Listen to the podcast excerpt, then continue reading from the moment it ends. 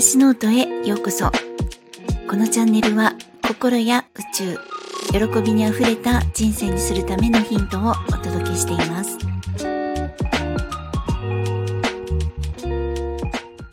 皆さんいかがお過ごしですか？ゆみです、えー、本日のテーマは、えー、今日より明日をそして未来をもっと良くするにはについてお届けします。えー、いろいろもう皆さんも心の仕組みとか脳の仕組み、そして宇宙の法則などに、ま、気づいてきたり、そして学んで、そして人生に取り入れて、様々なことを、ま、実行されていらっしゃるのではないかと思います。で、おそらくそれにより、いろんなところで心が軽くなったり、考え方の変化により人間関係が改善したり、まあ、お金に対しての考え方も変わったりと少しずつ良い傾向に変わってきていらっしゃる方も本当に多いのではないかと思います。そんな中で、いやーまだまだなんだかそんなに変わんなくって、本当に自分は幸せになれるんだろうかって悩んでいらっしゃる方もいるのではないでしょうか。私もずっとそこで悩んでいて、本当は私だけどうやっても幸せになれないんじゃないかなって、まあ、結構人生諦めがちだったんですね。他の人は幸せになれるけど、私だけは、えー、選ばれた一番の不幸な人みたいな、なんかこう、イメージがあったんですね、自分に対して。なので、このまま大きな幸せとか大きな喜びとかなさそうだけど、まあ粛々と生きていこうかなって思ってたんです。でも、なんかおかしいぞって。幸せになる人はちゃんと幸せになっていってるのに、私はなぜここで停滞してるんだってどうして幸せに迎えないんだって思ったんですね。で、そこで気づいたのが、幸せになるってことは大きく飛躍するってことって勘違いしてたってことなんです。なんだか幸せになることってもうすぐにでもパートナーができるすぐにでも結婚できるとか宝くじが当たるもうほんと白いタイツの白馬の王子が来て玉の腰に乗れるってまあ今はそんなタイツ履いた人は来ないですけど、まあ、それこそいい会社の年収何千万の人とかがもうぜひ俺の嫁になってくれ、みたいな感じで来てくださるとかですね。もしくは自分がいきなり一流企業の役員になるとか。あとは竹やぶに 3, 万3億、3万円とか言っちゃった。3億円落ちてたとかですね。なんかこう、ドッカーンって大きな変化が起こるって思ってるんですよね。私は特に。そのくらい今が大変っていうか、人生が底辺というか大きなことが起こらないともう人生挽回できないって思ってるんですね。でもでもですねあのそんな大きな変化があるってことは稀なんですよ。本当に。本当にめちゃくちゃ稀です。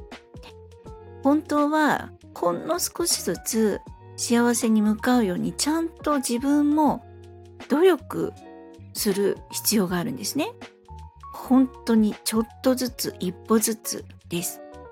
だけど、それを忘れてしまっているっていうか、まあ、それをちゃんと教えて、まあ、くださってる方も少ないかもしれないですね。まあ、先生という人たちが。もしくはちゃんと教えてくださってるかもだけど、まあ、大々的な表に出ている看板は、あなたもとてつもない富を手に入れられるとっても簡単にすぐ幸せになれる的な大げさな看板だったりするんじゃないかなって思うんです。なので一般人の私たちは勘違いしたりしますし逆に本当にすごい学びだったりするのにあのとても堅実的で真面目な方などはそんなことあるかいな遅くさいって敬遠されたりするんですよね。なんかもう本当にいろいろもったいないことが起きてると思うんです。なので、本日お伝えしたいのは、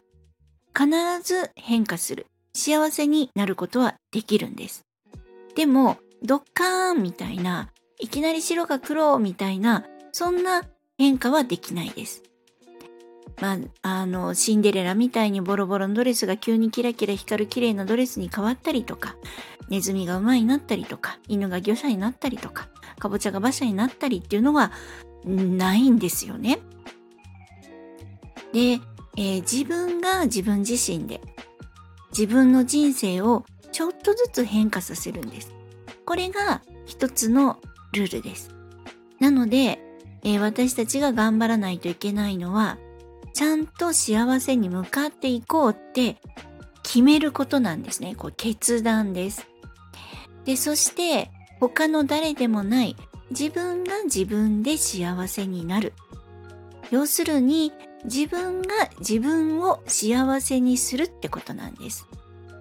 で、そのために日々コツコツ自分に向き合う。辛くなったり、ネガティブになったり、他人に優しくできない気分になった時は、たくさん自分を受容するんです。要するに、本当に自分が心から、いやもうほんといろいろしんどかったけど、もうちゃんと前に進めるわっていうか進むって腹くくるわ幸せになるわって思う時まで日々起きた感情にたくさん寄り添ってたくさん受容するんですね。そうすると今の自分が変化するのでこれからの未来は今まで予定されていた未来とは変わっています。まあ、要するに新しい道っていうかこう新しい曲線になってイメージとしてはパラレルワールドみたいなものでしょうか。まあ、昨日までの変化のなかった、えー、自分の歩んだ先の未来ともう前には戻れない意識の変わった今の自分の先にある未来っていうのは同じものではないですよね。イメージとしては今までの自分と新しく変わるって決めた自分っていうのはもう同じレールの上じゃないんですよ。新しい自分がちょっと横のレールに乗り換わってる感じなんですね。なので、えー、そうなるとエネルギーも違いますし、起きることに対する対処の仕方、考え方も感じ方も変わってくるからです。だから、たくさん感謝するっていうことが本当に大事なんですね。で、感謝することで、今までの自分とは完全に変わりますから、感謝しだすと意識が変わります。そして波動も違ってくる。周波数が違うところで生きることになるんですね。で、この感謝するっていうこと、本当にもういろんなとこで言われてますし、私もなんか5回に一遍ぐらいは感謝感謝って 言っているんですけれども本当にいろんなことに感謝し始めると絶対に今までの自分と変わってきてるなっていうところに皆さん気づかれるはずなんですね。なので日々気づいた時に本当にいろんなことに感謝することそしてたくさん自分を受容していくことです。魔法ではなくて、ちゃんと自分の力で一歩ずつ、1ミリずつでいいので変化して決めた未来に進むっていうことがとっても大事です。やりたいことがあったらもうほんと行動が必要なんですね。まあ、家宝は寝て待てとか言うけど、本当は動かないと手に入らないものばかりなんです。そして努力も必要なんです。英語が喋りたい、英語の歌が歌いたいと思ったら、英語の勉強しなきゃなんですね。寝て待ったって英語が喋れるようにならないですよね。私が、えー、10年ぐらい前に歌が歌いたい。だから自分で伴奏ができるようになりたい。伴奏って言わないのかな？自分で弾き語りができるようになりたい。なんかそうやって音楽がしたいって思った時に、ドキドキしながら勇気を出してギターを買いに行ったようにですね、ちゃんとアクションするのって大事なんです。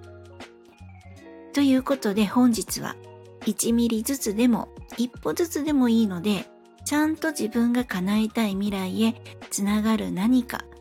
少しずつでも変化を起こしましょうねっていうお話でした、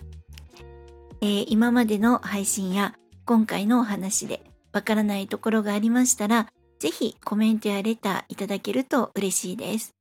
そしていいねやフォローもしてくださるととっても嬉しいです。本日も最後までお聴きくださり本当にありがとうございました。皆様、ぜひ良いお時間をお過ごしください。